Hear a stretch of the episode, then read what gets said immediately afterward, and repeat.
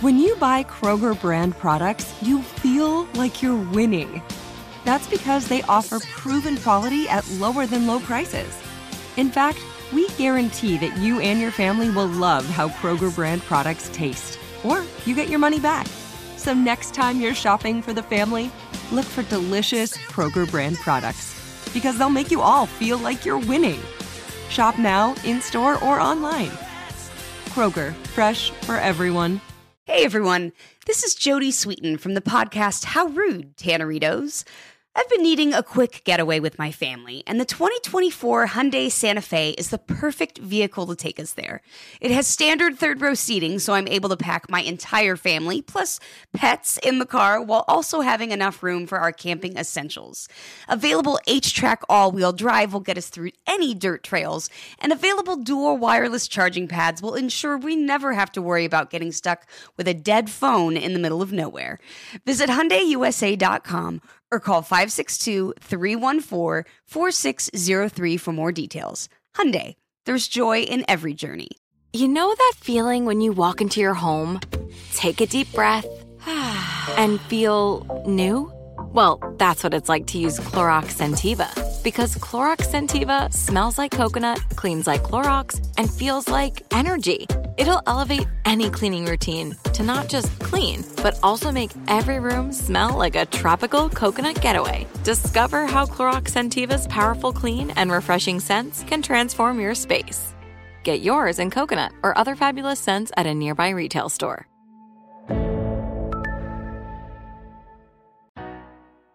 Know you'll be alright, even when times get hard and you feel like you're in the dark.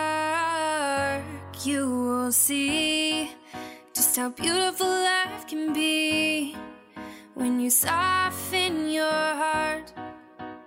You can finally start to live your truthiest life. Welcome back to The Truthiest Life. It's your host, Lisa Hayim. This week's episode is fantastic. It's with one of my dear friends, and this is why I started The Truthiest Life. So you could kind of grab a seat at the amazing one on one conversations that I have with people in my community who inspire me.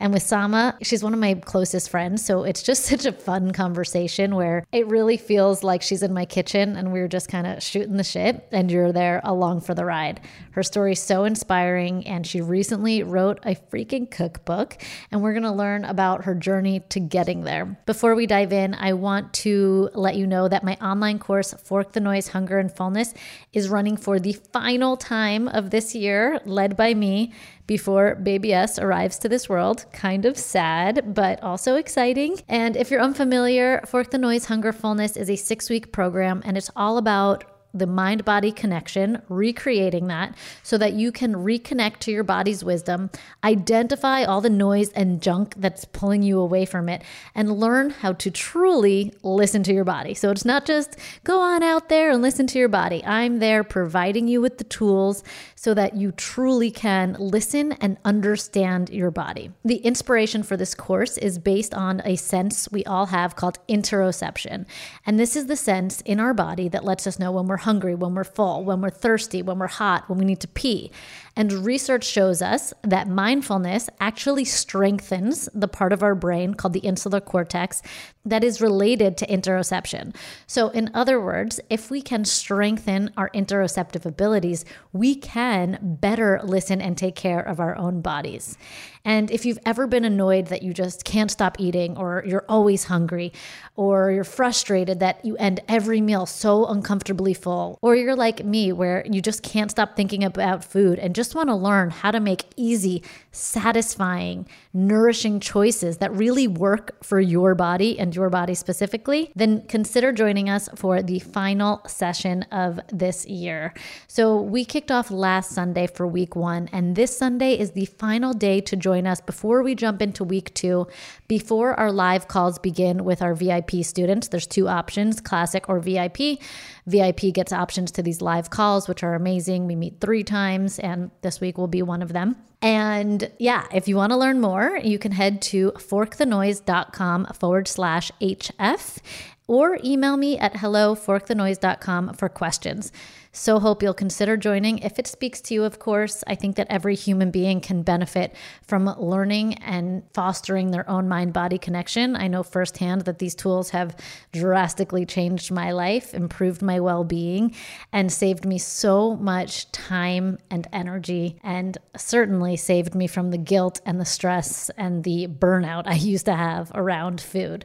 So if you're ready to recreate that mind body connection, restore a healthy relationship to food. I hope that you'll join us for this final session of the year. Without further ado, let's jump into this amazing episode with Samah.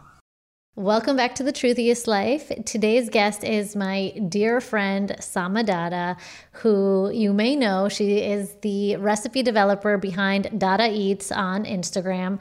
She's also host of hashtag Cooking for the Today Show, and she is a very soon to be, well, by the time this episode is out, you'll probably be a published author. So, hello, wow, congrats. Thank you so much for having me. I love you and I'm so honored to be here. I can't believe you're going to be, I mean, you're already an author, but I mean, published. You can buy it at real stores. Isn't that crazy? Like who gave me permission? Like I just am like what is going on? It's it's a dream for sure. I think it's always really rewarding to have sort of a tangible product to the things that you do and something to share with other people. So I'm just truly so excited, nervous overwhelmed all the feelings. It's so cool for me as not just your friend, but we did meet on Instagram. I mean, I don't know, four years ago, maybe. Yeah, probably more at this point. Like, you were my first real oh this is like a real friend Aww. that i have met on social media truly like and i think that like one of the best so yeah very grateful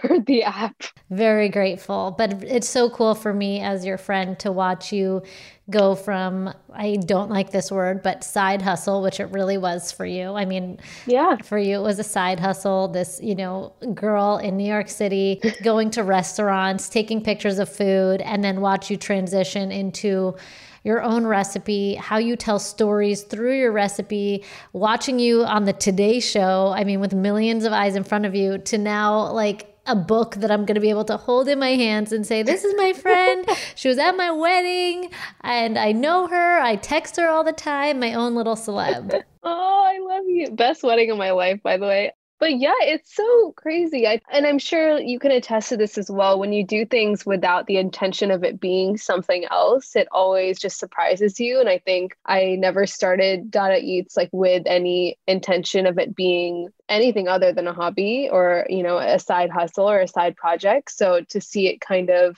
unfold into something that i never really knew it could be is very um, humbling and exciting for me for sure. So when you started dada eats the instagram account you had no plans to even have a website no i was like i my camera roll is getting really clogged up. Like i gotta put these photos of ice cream somewhere. Like that was what i was thinking. I i and i also thought i think especially around that time as well like you know too because you were really early in the game, like food blogging and people just putting their food on Instagram was kind of just like a, oh, I feel like people are going to judge me for this. And I didn't care. But I think a part of me was like, oh, you know, this probably isn't the norm, but it didn't matter. I was like, you know what? this ice cream needs to have a home. so when you say people would judge you, do you mean your friends, people that knew you? maybe not the people who knew me, but I just think the idea of having like a second Instagram and a second home for your food was sort of like, oh, that's kind of interesting. for her to make that life choice. And I think only because it was so early, like what, five years ago, like not a lot of people were were doing it at that time. I would go as far to say but now of course it's such a saturated space and there are tons of people doing it so i think being in on it a bit earlier was a bit scary and vulnerable too and i think a lot of people see where you're at now or perhaps they've followed you along this entire journey but they don't really know what it looked like. Like I feel like as your friend, I got the backstage pass as to how crazy your life was, and I feel like the only person that had crazier hours or no, your hours were crazier than Evan, my husband. but most people, you know, even if you, you don't you don't share a lot of personal on Instagram, which is totally fine, but the disservice is that people didn't get to see how hard you were working to fulfill dual passions at the same time. So when you started Dada, tell everybody what your life looked like in New York City, your job, what that was like from, you know, the inside scoop. Well, thank you for saying that. And yeah, it was pretty wild. So I did actually move to New York to start a job at NBC in the Page program. And this is a rotational program in television where you work, you know, different areas within NBC, like the Tonight Show or SNL or the Today Show, in order to gain more experience working in TV. And that was always something that I wanted to do. At the time, I think I wanted to be like an entertainment reporter or a digital reporter or something like that that was more maybe entertainment pop culture food all of the things. But then after i got a job at the today show my hours were basically i'd wake up at 3.30 in the morning um, maybe like 3.15 i'd be at work at 4 i'd work in the control room all day probably to like two. I'd build the rundown. I'd be, you know, around all of the producers. It was just truly the best opportunity and the best job. I just absolutely loved it. I loved being in television, working in television. Then I would come home at the end of the day at like two or three and I would just cook for my blog and I would try and maintain that, post new recipes, and then I would try and feed myself and like exercise or like go on a walk or something, and then go to sleep at 8 p.m. to wake up and do it all over again. To say I didn't have friends outside of work would be an understatement because I just really prioritized my work. It was all I did. Um, and I don't mean to say that to glamorize it because I don't think that that is, you know, necessarily a great balance. I don't think I was very balanced at that time, but you know, I really did love it so much and I had such a passion for it and I still consider those people my family for sure. Yeah, you definitely weren't balanced. I feel like we were kind of always like trying to figure out how you could have more well-being in your life because like you said, like yeah, it, you have to be asleep at 8 to even try to get 7 hours of sleep. Yeah, like asleep, like knocked out and like there's no way like i you know sometimes would want to have dinner with a friend or i'd want to do something that would give me you know some semblance of life outside of work but it was very challenging for sure oh my gosh i mean crazy challenging I feel like even just health wise, you didn't have a moment to even go see a doctor or take care of no. anything. I still have my wisdom teeth. like they're still in there. I should have gotten them out years ago. Um, no, but it's so true. I just, and that's the kind of thing that you put to the side and you just like brush it off because it isn't really something that you know you're you're necessarily prioritizing when your work is so important and so takes the center stage for everything that you know my health and my sleep and my mental health and my well-being those are all the things that i didn't actually even stop to think about i don't think until the pandemic hit to be completely honest. So definitely a different type of balance for sure i'm trying to achieve. And so maybe we'll we'll get to to that if you're willing to talk about it but and like mm-hmm. you said i think it's important to not glamorize the hustle on top of the hustle but yeah. that being said, it was the reality of your life. And I think that it's important that when we see somebody who is the host of a cooking show with the Today Show, um, an author, you know, all these things. We think that it comes or has, you know, two hundred thousand followers like you. We think that it comes easy. I'll just start, and we're either falsely led down the road of this is going to be easy. All I have to do is take a picture of food and post it and throw some hashtags on it.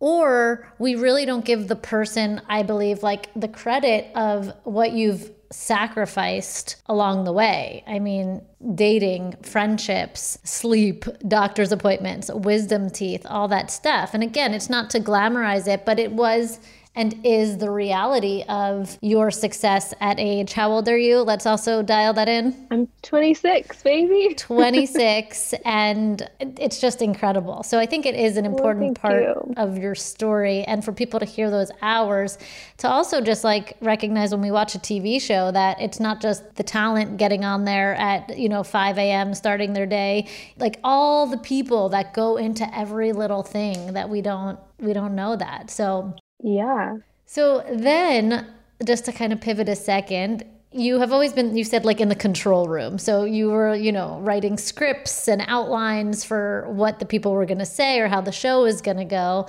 for a bunch of years. What was it like to see famous people all the time and work so closely with them? I think, you know, it's so interesting because I had watched the Today Show from when I was little. Like, I'd always wake up in the morning and watch it with my mom, like before I went to school. And it was always this dream of mine to work at NBC and be there, though I didn't really even think about it until I like saw this old picture of myself from like I think it was just four years before I got the page job, and I had like really like a New York picture in front of NBC, and I remember telling my mom very clearly like I am gonna work here one day, and that's on manifesting. But no, I, it's it's really interesting because it, it was a dream for me to work in television, but to work at that level, to work um, like among the best of the best, really like the producers, the writers, the anchors, everybody. But I think what sticks out to me the most is that no matter the caliber of the reporting or the news or the work, the people were genuinely the most amazing, talented, warm, welcoming people I've ever worked with. And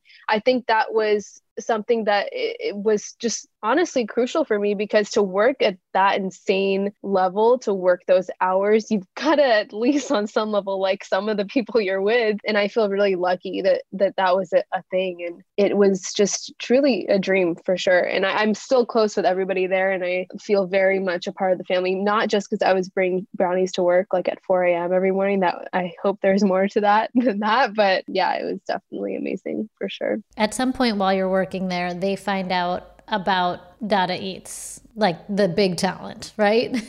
or did they always know about it? So, yeah, they kind of found out about it. And it was something that I, and a lot of people I think probably think that I was just working there and like sideline, like pitching myself to the team. Mm. And that was mm. like totally not how it happened. Yeah, I, I know that. Truly just like living my life, cooking on the side. I was like, shoot, I have like a dozen brownies. I'm not going to eat all of these. Like, let me bring some to like my producer friends or whatever. And so I had gotten to be close with Savannah Guthrie while I was a page because we, we were, she was pregnant. I was um, a page for the Today Show, and we both were at home. We weren't. We didn't go to the Olympics like all the other producers, so we got to be close. And that's when she started trying my recipes, and then later some of the producers found out about the blog and decided to book me as a guest. And I think you know this, Lisa, because you've known me for so many years. Even if I'm freaking out on the inside, like I will be cool cucumber on the outside. You'll never know. Like you'll literally never know. So of course when like the head of, you know, NBC asked me to like be on a, the show as a guest, I was like, yeah, yeah, yeah, like would love to, of course, inside freaking out. Let me see if I have time yeah, real quick. Let me see between my production assistant job if I can fit that in. Thank you for asking. But no, it was just a dream. I mean, again, in high school and in college, I was like, you know, a reporter would be kind of cool. Like I kind of want to be on TV and like, you know, talk to people and get to know people's stories and and do that whole route. And it almost felt like it was this crazy opportunity that I could have never even dreamt up if I if I even thought about it. So what was the first segment with the which which recipe did you do? I did two desserts. So I did a chickpea brown uh, chickpea blondie, my classic chickpea blondies, and I did some tahini brownies. Mm. And the funny thing about these recipes is that, you know, most of the audience and most of the the chefs that come on the show do pretty like legit like butter. We're cooking meat. We're cooking steak at 8 a.m. But I'm like, here, guys, like, let's put some chickpeas and blondies. And it was so different, I think, and so interesting to put a healthier, don't even like using the word healthy, but just a different sort of twist on desserts with using real ingredients. And people were really into it. And then I kind of just started getting booked after that. So you went back on again, you mean?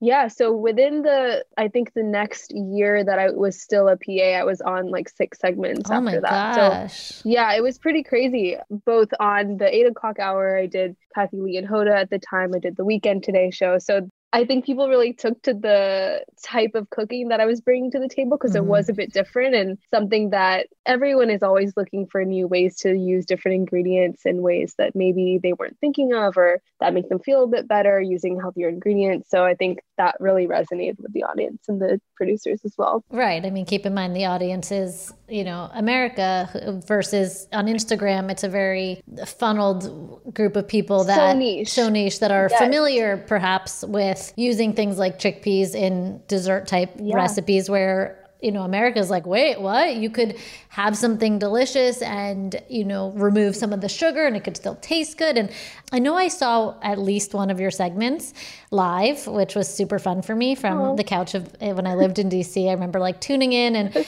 it was so exciting. But the part that was so exciting was that you didn't freeze on camera. You were able to bring your true self, your true personality, your funniness, your quirkiness. Not quirky, you're not quirky. You're really funny. You're witty. You're witty. Oh, thank you. yeah, but you brought your sass Thanks, on there, and you were like feeding. I think Carson Daly.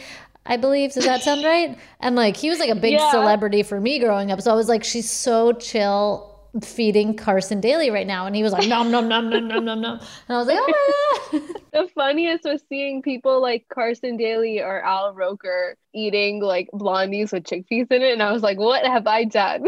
like, excellent work, Samah. but they loved it. And I feel like it, yeah. that those segments, each of them really changed Dada Eats on Instagram because it expanded your audience so widely yeah. as well. And people saw you the same way they would see any celebrity on TV. So you weren't just, oh, this blogger that I found. You were you became this food expert that's nationally recognized. I think I definitely had a lot of imposter syndrome at the time because of that. And I think it was like, you know, why me? Like I just am kind of here behind the scenes cooking this food and and hoping for the best and obviously hoping that that was the track that I would take but not even thinking it was even remotely possible. There was it just didn't even cross my mind. So I think to take a step back and be like, "No, Samah, like you actually worked for this. Like you put in a lot of work for this moment and for these moments and to be recognized. I think everybody wants to feel recognized. I think any of our cores, right? With the work we do, with the people we surround ourselves with, it's it's the recognition and the being like, oh, I see you. Like that's really great that you're doing that, or I'm proud of you. Like that. It was just that scaled up to just beyond I could have ever imagined. And we also haven't seen many people that I can think of on TV that look like you doing healthy cooking. You know, and did you notice that? Did it come with any sort of negatives or positives for you? I think growing up, especially wanting to be on television, I have never really seen a lot of people who looked like me. And you're right, especially in the healthy food space, there just really isn't. And I think that was a really big part of my story is is growing up in an Indian household in a town in California where I was really the only Indian person that I knew. So I had always felt a bit like I didn't belong and sort of straddling this line of not being fully American, not really being fully Indian because I've grown up here. So just being caught in the middle. And I spent, you know, maybe too much of my youth trying to fit in, knowing that, okay, you're just different and that's okay. Like, you know you don't have to be like all these other people you have a culture you have a, a, country that is a home that's not here as well so to be given the opportunity as a person of color and as an indian woman i think like every ounce of me just hopes that that really allows more people to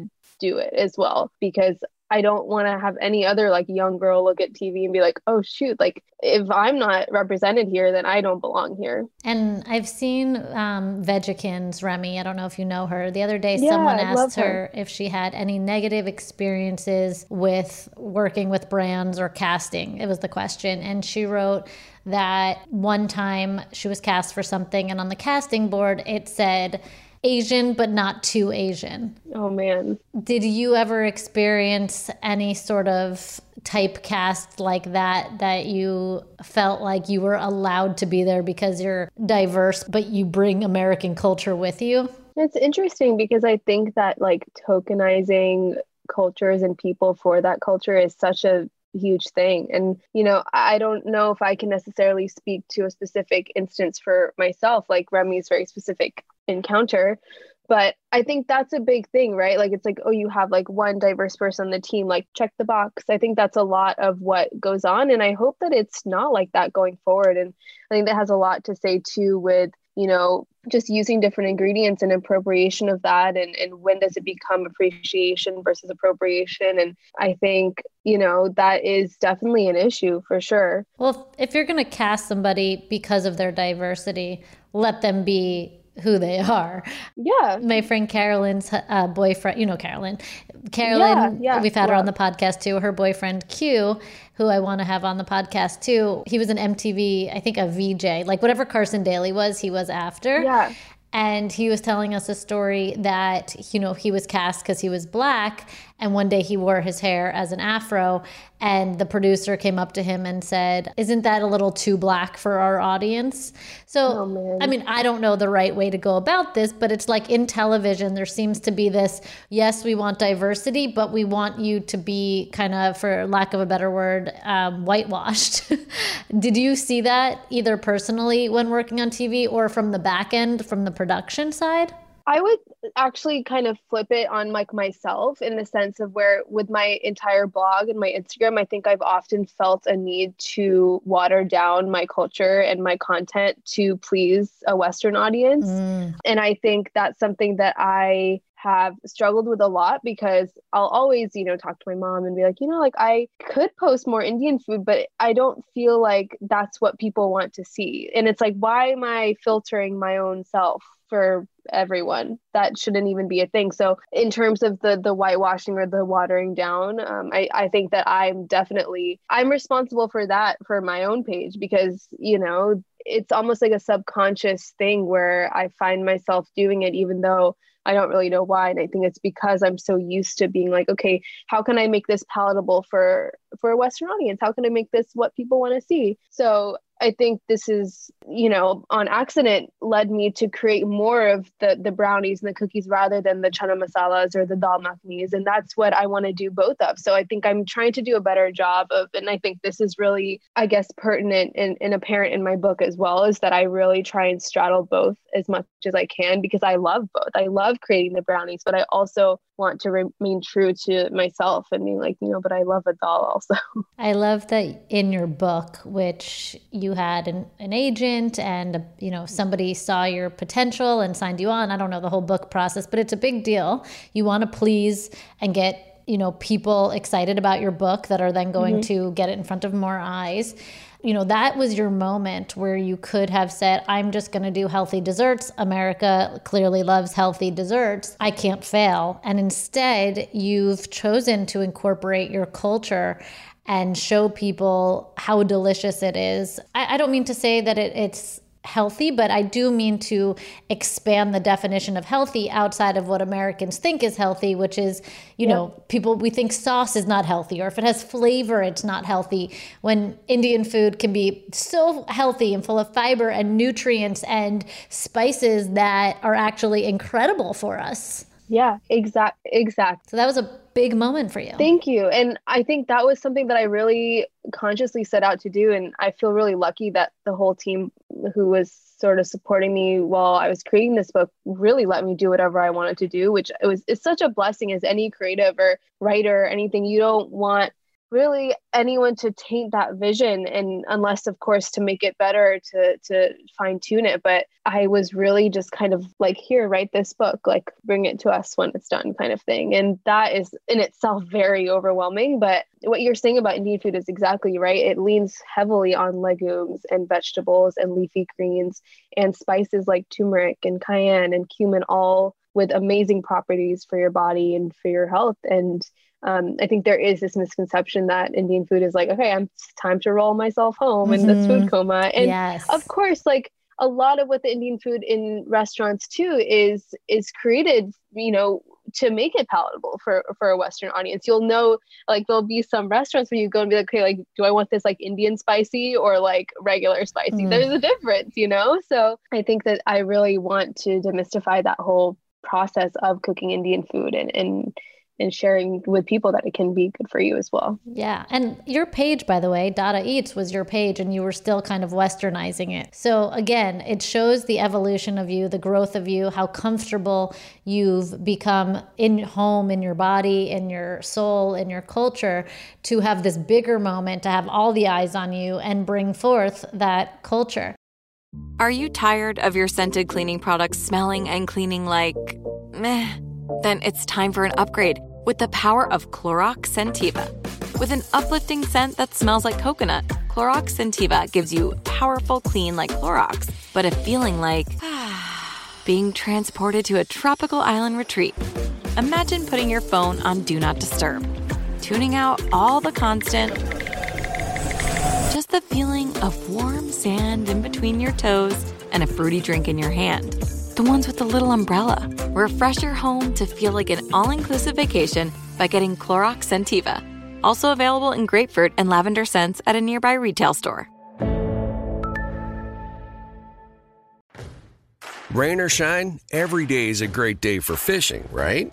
You got rain gear, but you can't overlook sunny day gear. A Columbia PFG Solar Stream Elite hoodie has you covered on the sunniest days. Like literally. I mean, who wouldn't trade a sunburn for a trophy fish? But why do it if you don't have to? Especially when this Solar Stream Elite hoodie is built with broad spectrum UV protection. We're talking UPF 50, and it has airflow so you don't overheat. And what's the alternative? Putting down the rod every half hour so you can slather on some sunscreen. Seems like an easy choice to me. Columbia PFG has you covered with their Castback TC shoe. Its OmniMax cushioning and traction system helps if you're on your feet a lot, say, fighting a fish. Not to mention keeping you sure footed on a wet rocking boat. So if you're going to be spending long days out on the water, and I sincerely hope that you will be, head over to Columbia.com slash PFG and shop all their performance fishing gear. This is it. Your moment. This is your time to make your comeback with Purdue Global. When you come back with a Purdue Global degree, you create opportunity for yourself, your family, and your future. It's a degree you can be proud of, a degree that employers will trust and respect. Purdue Global offers working adults like you over 175 flexible degree programs to meet your specific career goals. These include associate, bachelor's, master's, and doctoral degrees and certificates. Purdue Global degree programs range from nursing to business to communication and more. Whatever your interest, we have the degree that will move you forward. You have the knowledge, you have the experience. Now it's time to get credit for the work you've done and earn the recognition you deserve with Purdue Global, Purdue's online university for working adults. You know you're worth it. We do too. So don't wait another second to get the degree that will take your career to the next level. Start your comeback today at purdueglobal.edu. So you said earlier that you really struggled for a long time between not being Indian enough and not being American enough. And in the intro in your book, which I got to a little sneak peek of, I think you illustrated that really beautifully with what you said. It was like going to school in elementary school and the lunches you brought versus the lunches that your colleagues or not your colleagues, your peers brought. Yeah. Tell us a little bit about the difference between that and how that made you feel. Yeah, I mean, I think it's just like a very classic immigrant kid story. Like, I'm sure there are so many other people whose parents immigrated here and brought them up here, but still had ties to their own culture and their country. Like, I would bring, you know, these like sukha gosht sandwiches, which is like a kind of like a Indian sort of like meat and like put sort of like a roast beef, let's say, but like the Indian version in like a sandwich. And my friends would bring like Lunchables, and I'd be like, okay, so this is the move now. Um, but Lunchables are gross. Like I'm sure I'm offending a lot of people, but I like would have taken my sukha gosht sandwich any day over a Lunchable, but you know, it, it's one of those things where like, oh, like, what are you eating? Like, oh, this means you're different. Like, thing that started at a very young age. And of course, I don't blame my mom or my parents for this at all. Like, they did their best. They did an amazing job in in making sure that we had ties to to India and also trying to fit in here. But it was definitely very apparent from an early age that I was not about to fit in seamlessly with my peers. Yeah, I mean, I was the That's person. my dog snoring in the background, oh, by the way. I, I don't know if you can, can you hear her? No, I didn't notice, but maybe our audience did. Okay, um, you're boring her. It's just interesting because you know I'm I'm American a few generations back of Jewish descent, so we came over at some point, but I'm pretty American. And, you know, I was bringing Pop Tarts and uh, Lunchables. I mean, I when Lunchables came out, I was ready to go. And I, I try and think about the kids who were bringing food from their culture and my perception of that. And I don't think I was given the tools to really recognize that what to do with different. You know, it was kind of just, I, I think that it's important for those that are bringing their culture and those that are super American to recognize that differences are okay and curiosity can be brought to the table. I mean, you know, I'm a mom to be now, so I just hope that my child, I can bring that curiosity and that early understanding that just because a food smells, looks, or tastes different doesn't mean that it's not okay. And it's interesting how food has been a part of your feeling different since you were so young. And yet, it's the very thing that has allowed you to both assimilate, but bring forward that uniqueness in a way where you're not you're no longer tucking it away at least in the last year to two years i've noticed sure you still have amazing dessert recipes that might not be you know that are not indian inspired yeah. but you're you're bringing it with your i'm not even going to try and say the names because i don't want to, to butcher it but your indian inspired dishes that i think people are loving Thank you. I mean, I think it's so true. It's sort of the one place where I felt finally a sense of belonging. And I think a lot of people do feel that through food. It is such an amazing way of communication. It's a common denominator for a lot of people, brings people together, and all of those cheesy things where it's like, I would you know, really have a meal with anybody across the table. And that is a means for conversation right there, uh, whatever is on the table. So, yeah, I mean, I, I think I feel now too, like you were saying, and especially, you know, you're going to raise your baby to be like, you know what, difference is okay. And I hope that a lot of other people will do that. But the best part is, and I, I hope to do, to do this in my book. And that's kind of why I made the choice to put in a lot of personal essays because I think talking about it and talking about those feelings and having one person be like, wow, that was a very similar experience to mine. Like, finally, somebody's actually saying something about it. I hope that there's going to be more of that so that people don't feel so alone in, in that experience. And if you can't relate where I couldn't relate, it at least gave me space to reflect on, even as a child, could I have done better to make somebody feel. Mm not different whether that means hey yeah. want half my lunchable or can i share you know can i try what, yeah. what you're having in your book you say that food is more than just mixing ingredients it is the language that you taught yourself to be better understood woof that's good wow, it almost made me emotional. And I it is. It is. Can you elaborate? Yeah. I feel like we did touch on it, but can you elaborate on what that sentence means?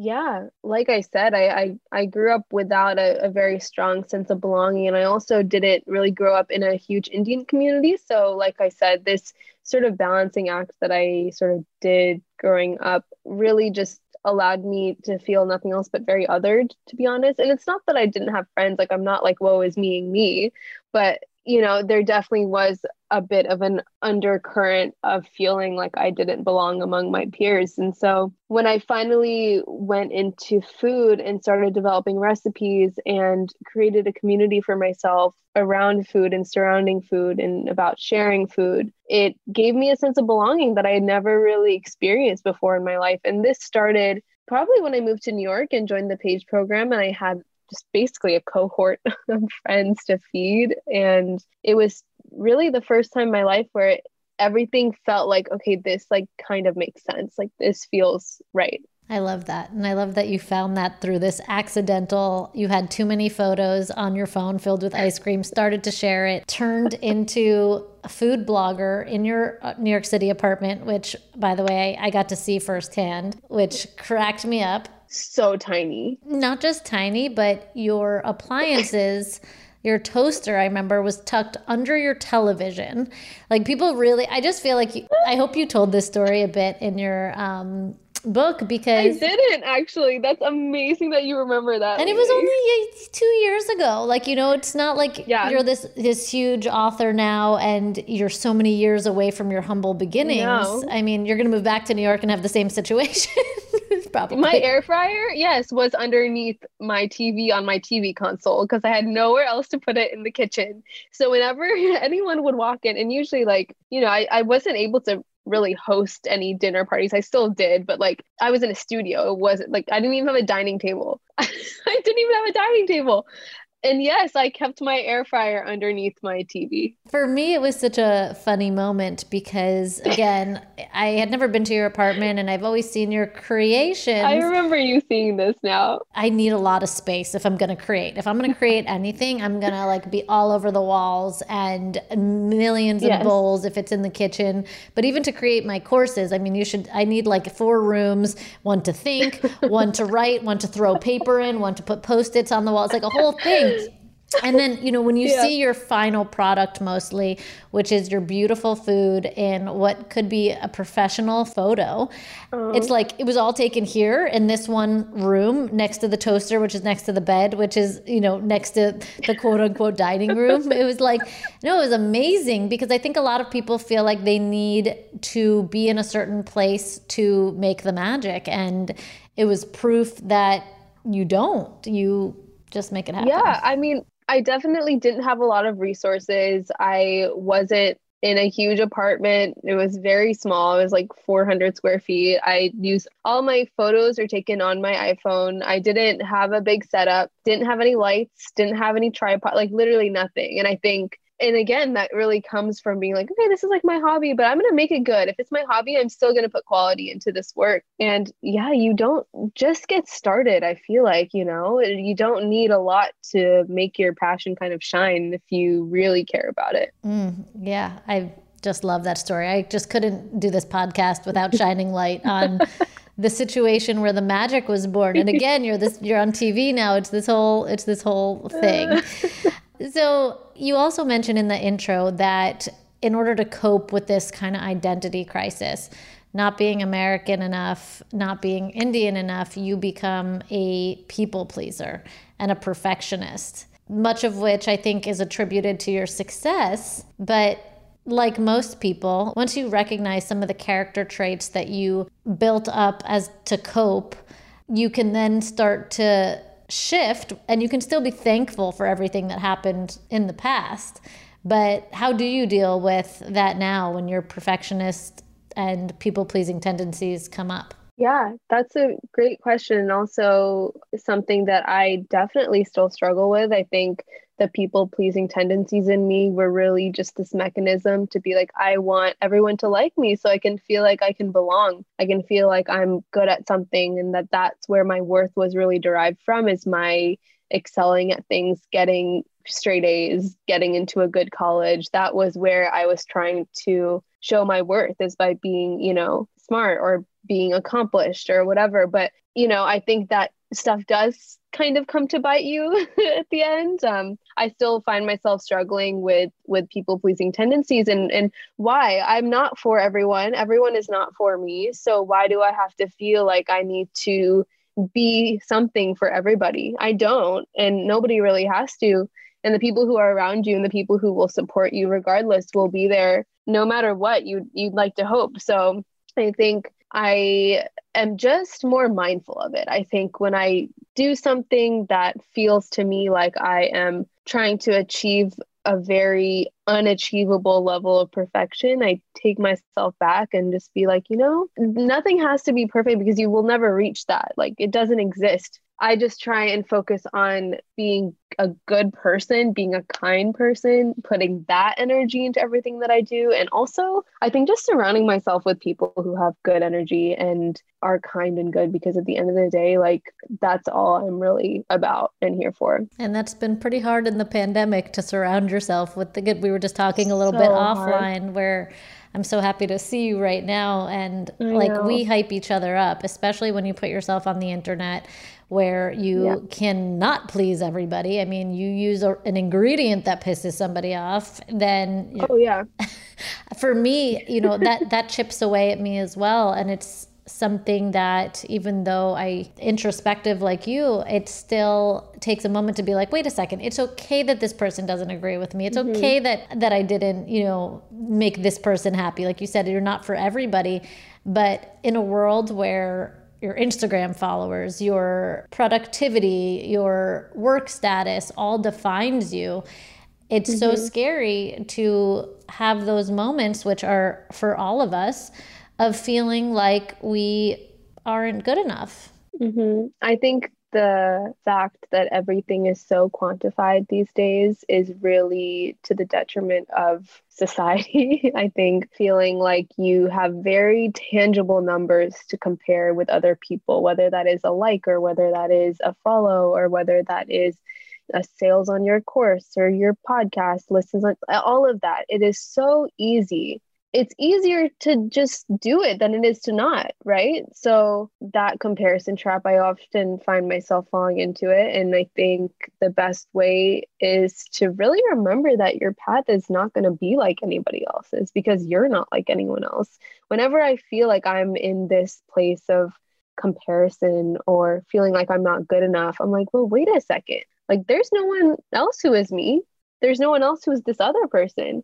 So, like, you know, love to you, peace to you, but I'm gonna be here on my own little path. And that provides me with a lot of solace, honestly, because I think remembering that there's enough for everybody and there's enough love and growth and success to go around because everyone's looks different. Like, I think that's the thing that we forget is that your version of success or your definition of success and I bet that this is going to change as soon as you become a mom too, right? It's going to be different for everybody. So remembering that really brings me down to earth. Yeah, and you you bring me down to earth. At my wedding, you were mm-hmm. probably one of the few people that you don't drink alcohol. Um, you've never drank alcohol. Mm-mm. And you were the hypest queen of them all, dancing in the after party. But it's so cool to see somebody young, cool, hip, like and alcohol be not be part of your life and still bring the energy. it's just a random example, but yeah, I mean, I don't even think it's I I bet people don't even really know and that's like the cool thing that I try not to, you know, I, I mean, I've never relied on sub that substance really in my life ever, um, which has been a blessing for me because I think at times, of course, it's like, oh, I have to explain myself to people of like why I'm not doing this or, you know, meeting new people. And it becomes definitely a level of like something to hold or something to do, a distraction. And not For having sure. that has really made me, I guess, a more self assured person because whoever doesn't like it, like, okay, it's fine. It's so true, though, what you said. Like, it really does allow us to put a shield on when talking to people. Mm-hmm. And so I've noticed with you and your friendships, they really are so intimate because there's that boundary isn't there, which I think allows you to show up. So I see you. Yeah, I feel so lucky for that. Like, I mean, our friendship, a lot of other friendships that I have, I feel very uninhibited with all of them. And I try and keep it that way because I feel like I love vulnerability. I love being there for my friends. I love diving deep with them. I think I don't have really, of course, I have like the surface level conversations, but I really do find myself engaging in a lot of conversations like like this with my friends too, where it's like, you know, we talk a lot about about these things and and I feel really lucky to have that for sure. So back to your book, I cannot wait to get it in my hands, and we're going to put all the information below so people can buy it. It should be out, I believe, by the time this podcast is out. If not, pre order, and it will be out any minute now.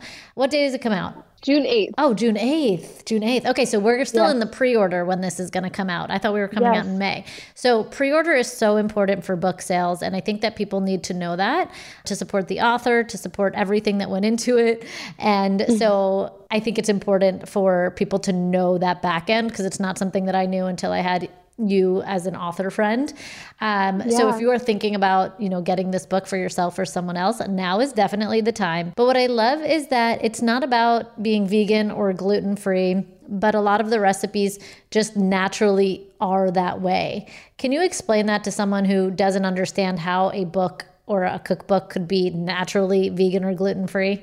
I never leaned on labels of my diet, vegan or gluten free or dairy free or any of these things, I mostly focused on the ingredients that I was using and how I could pare down a really complicated or intense comfort foodie type recipe and make it with just very simple ingredients. A lot of these ingredients happen to be things like almond flour, things like almond milk, or coconut sugar, things that are you know deemed to be a bit better for you or a bit pared down than something that is processed and i think by using these ingredients and just by the nature of what they are a lot of my recipes happen to be vegan because I'm not using dairy or happen to be gluten free because I'm using an almond flour. So while I don't lean on the labels as something to define my style of cooking or what a dish is, I think it's cool because it accidentally is this way, meaning that it becomes a lot more inclusive for a variety of diets, right? And that's something that I'm super excited about and proud of because while I'm not you know, shouting from the rooftops that this is a mostly vegan book or a mostly gluten free book. It is. And that is, you know, by accident, but it also really amps up that level of inclusivity that I really want to chase in everything I do. I love that. Excited. So, what are your top three? I know that might be hard, but your top three Ooh. favorite recipes? My children in the book or like ever? In the book. Well, how about two from the book and then one from your blog so people can okay. check out the book, but then also if they want to be like, okay, well, let's make sure her recipes are good, let's go to the free section of her blog. Exactly. Exactly. I have so much free content on my Instagram. It's actually crazy. I think we both give out so much stuff, which is awesome. And it's exciting to democratize that whole sort of process of being a, a creator. But oh my gosh, they're like my children. The recipes are I would children. Say the, the recipes are my babies. Yeah, yeah, they're my children. uh, not to be uh, messed up with the actual child you're having. Um, yeah, so masala mac and cheese, I think, is definitely a top one. I am obsessed with it. It's a very creamy mac and cheese. It's dairy free. I use a base of cashews, nutritional yeast, a lot of things and spices to make it just mm. like really amazing and hearty. I also this I don't know why this one is popping into my mind because I love all of them, but I have these really delicious salted tahini pretzel cookies mm. which are mm. just very random and I don't even think I've talked about them before, but I just love a cakey cookie and these are like perfect and they got the salt from the pretzels and the tahini grounds them. I think I too like a cakey cookie, meaning like yeah. thick and bready. Or what do we mean here? I mean like thick and bready, but like also a bit chewy and not too sweet, mm-hmm. but like yeah. also not too crisp. Yeah, that's my cookie. I love that's that. my cookie. Yeah, same. So I think you'll like this. Um, and then from the blog, I just made recently a few weeks back a tahini brownie recipe, and I, if you know my style cookie, you know I'm obsessed with tahini and I use it in so many things. But these brownies, I decided to use melted chocolate instead of cacao powder or cocoa powder. Yeah, I would have to say they're definitely my new favorite wow. brownie. And the brookie, you invented a brookie. I did invent a brookie. What is a brookie? Tell everyone what a brookie is. So when you're like in this moment of I'm not sure if I want a cookie or a brownie, like I don't know, you just make a brookie because you've got a layer of a cookie and a layer of a, uh, a brownie and they're just the brownies on the bottom, cookies on top. You can invert it if you're feeling spicy. Oh, it actually takes two. Oh, it's the combo of both. Yes, it's the combo of both. Oh. So, you know, that way you can just cut a little slice. You've got a little bit of brownie cookie on top. I made your blueberry muffin recipe recently and it was delicious. Thank you. Thank you. I really need a lot of hand holding when it comes to baking. And so you held my hand, but then as soon as I got started, I realized that I actually didn't need your hand as much because your recipes, like you said, are very simple and the ingredients, even themselves, are non intimidating things I have in my house. And the instructions as well come through very clearly versus like I could a lot of recipes that have just steered me in the wrong direction when it comes to baking. So I think you also do a great job bringing simplicity into baking, which I know can be intimidating for a lot of people. Thank you. I don't want anyone to spend like hours in the kitchen. I want it to be very easy. I want it to be easy to whip up a batch of blueberry muffins like you did, or easy to whip up cookies or a quick pasta. I think by paring everything down and making it approachable and inclusive, that's kind of all I really want to do. Mm. Well, I'm so excited to have your book in my hand and to gift it to people as well. Cookbooks make such a good gift idea, I think. Like if you're ever if anyone's ever yes. hosting you for dinner, which hopefully that we'll see more of that in 2021 as you know yes, vaccinations please. roll out and all of that it's so cool to show up to somebody's house and say oh here's this cool new cookbook such a good idea i love that yeah it's so nice to show up to somebody's house with something i think it goes really far as someone who was previously thoughtless and now thoughtful, I tried to be. I try to activate my my inner Samah or my inner Katie Lemons, who's Aww. Twist of Lemons on Instagram. Aww. Katie has taught me so much about being thoughtful. She's always like that one thing that just makes you thinking of something. Yeah, but it really just says like it's just like reciprocity. You cook for me, I bring this, and um, it yeah. just goes far. So I think that it's great to even keep a few cookbooks in your house and just have them on the go when you're looking to gift somebody something meaningful like flowers die, you know, cookbooks last forever. that should be a tagline. I'm going to say that flowers, flowers. die, cookbooks last forever. well, I'm so excited. We'll link your cookbook below, your Instagram below. I'm sure everybody already follows you, but in case they haven't, again, her captions bring delicious recipes, but also your humor, which that's the thing that, you know, nobody could really ever compete with you. It might be a saturated space, but the Samah comes through. And as you get older, it keeps coming through more loudly and more clearly. And I love that. Oh, thanks, Lily. I love you. I love thank you. you so much for having me. This is so fun. Thank you for being here. And thank you for being you. I love you. And thanks for living your truthiest life. Oh my gosh, my truthiest life. I love it. You wouldn't expect to hear that we're America's third best city for beer like this one or home to vibes like this and this. It might surprise you that we're top 10 for immersive art that's like, whoa. And, hmm. Not to mention, we have one of the top zoos in the country. So, can a city with the country's best pro soccer team, ranking as a top culinary destination in the world, be in your own backyard? Yes, Columbus. Plan your summer at experiencecolumbus.com/summer. During the Rite Rug Flooring Hello Summer Sale, you'll find savings throughout the store, all backed by the right price guarantee, including carpet with a lifetime stain warranty, only 159 installed with pad. That's right, 159 includes expert installation as soon as tomorrow. Visit riterug.com, R I T E R U G.com to find a showroom near you or schedule a free in home shopping appointment. Say hello to summer and save. Rite Rug Flooring, right here, right now. Trinity School of Natural Health can help you be part of the fast growing health and wellness industry. With an education that empowers communities, Trinity grads can change lives by applying natural health principles and techniques in holistic practices or stores selling nourishing health products. Offering 19 online programs that fit your busy schedule, you'll get training to help turn your passion into a career. Enroll today at trinityschool.org. That's trinityschool.org.